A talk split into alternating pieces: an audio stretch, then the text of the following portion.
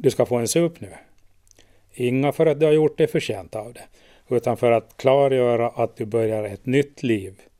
För härefter ska du inga ha andra supar än de jag ibland bjuder på. Du blir nämligen kollogare av sprit. Och det ska det vara slut med. Frimans vänstra hand var svårt uppsvälld och drog mot gult och lila. Ena öra var blomkålsformat och han rörde sig mödosamt mellan spisen och bordet när han serverade kaffe.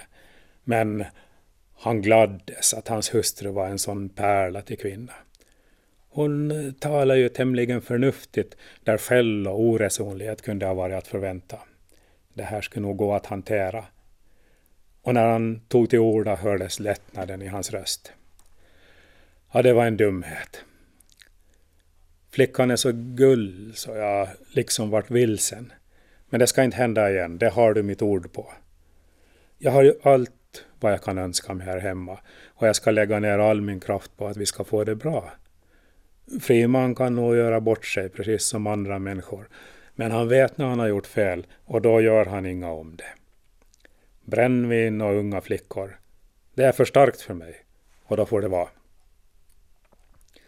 Han sneglade på sin hustru men kunde inte se någon reaktion som tecken på att Ida skulle ha talat om att även Alina nog hade varit lite berusad den där kvällen. Jag har burit mig åt som en dåre. Men du ska veta att flickan är lite försigkommen också fast hon är ung. Hon vet vad hon har. Vi sa att det skulle vara slut med dumheter. Det hon vet har väl du lärt henne. Och det lär inte ha varit helt utan att hon också luktar sprit och verkar lite borta. Varifrån det brännvinet kom, det behöver jag inga fundera på. Aj, aj, det också, tänkte Friman. Nu fick han ta det lugnt ett tag. Han lyckades efter en stund styra över samtalet till planeringen av den nya stuga hustrun länge hade ivrat för. Den gamla kojan var både unken och kall, men han hade inte riktigt hunnit ta sig an nybygget Fast nu ska han se till att det blev gjort, en gång för alla. Han såg framför sig den nya Karl Friman som trygg och pålitlig timra upp den stuga som skulle härbärgera deras nya liv. I visionen hade han lagt sig till med ett litet hakskägg som underströk hans mognad och ansvarskänsla. En sådan man skulle kanske rent av lägga väggpapper i stugan och mura upp en spis med häll, som hos nämndeman Jansson i Västansunda. Om söndagarna ska han sen sitta kostymklädd med snuggan i munnen och väggpappret i fonden efter att först ha besökt högmässan. Läsa i bok eller samtala bildat med någon framstående sockenbo som hade följt med ut till ön för att resonera om bygdens framtid eller något gemensamt projekt. Den nya spisen med häll skulle värma så gott att de tog av sig kavajerna och satt i bara västen där en klocka kedja löpte över magen som rundats av en god söndagsmiddag. Det var ingen dålig karl som Friman såg framför sig. En sån skulle nog veta att handskas med Manda och kanske rent av med Ida, fast det tycktes vara kärvt för tillfället. I fråga om Alina hade nog de äldre kvinnorna helt rätt. Där hade han blivit lite för ivrig. Oppgårds-Gunnar och Runa i Gottby hade återbjudit in kråkörens Julia och Wilhelm på en kaffestund efter söndagens högmässa. Till kråkörarnas besvikelse hade det innan dess förflutit en längre period sedan de senast hade smakat riktigt kaffe och vetebröd i bondgården. Så Julia var inte nödbedd när världen började gå med hoven för att få valuta för sina läckerheter. Ja, lillbroskären var inga vackert i sig häromdagen. Hade stulat i skogen menar han, men nog var det konstiga märken till komma från en skogsolycka, det tyckte vi.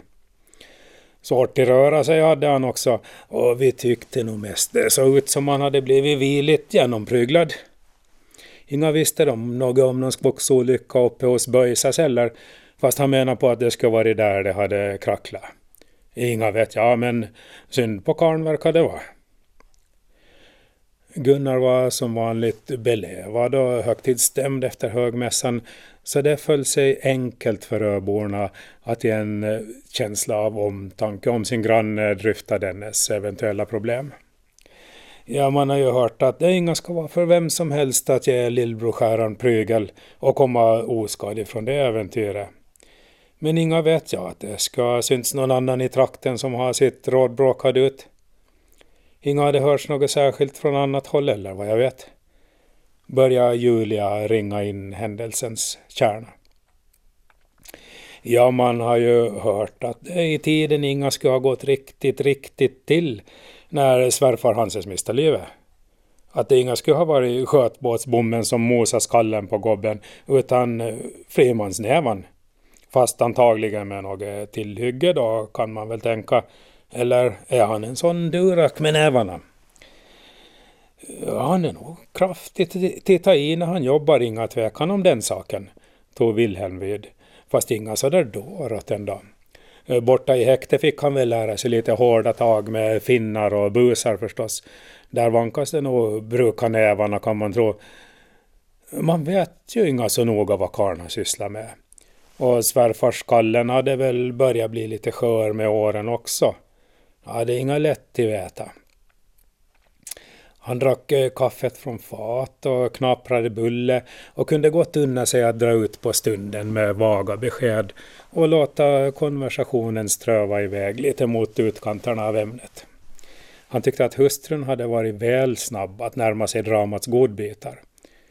Eh, det var i alla fall söndagskaffe och kunde rent av vankas upp bara tiden fick gå så att Runa han få upp intresse riktigt på allvar. Söndagskaffe var en konst som inte fick slarvas bort i brådska. Runa började få vittring på att de satt inne med något. Men eh, vem kunde han ha varit i slagsmål med utan att det skulle ha synts eller eh, hörts lite prat? Eh, Säviksrun hade förstås varit i Mattas Hulda, fått armen spjälad och iglar på bulnaga sår i huvudet. Men det ska ha varit märren som gav han med hovarna när han spände för det. Det var nog märren det. Man såg hovmärke på käken och Vilma var förresten med och såg när det small. Wilhelm noterar förnöjt att även Julia nu sög lite på godbitarna, såväl bildligt som bokstavligt.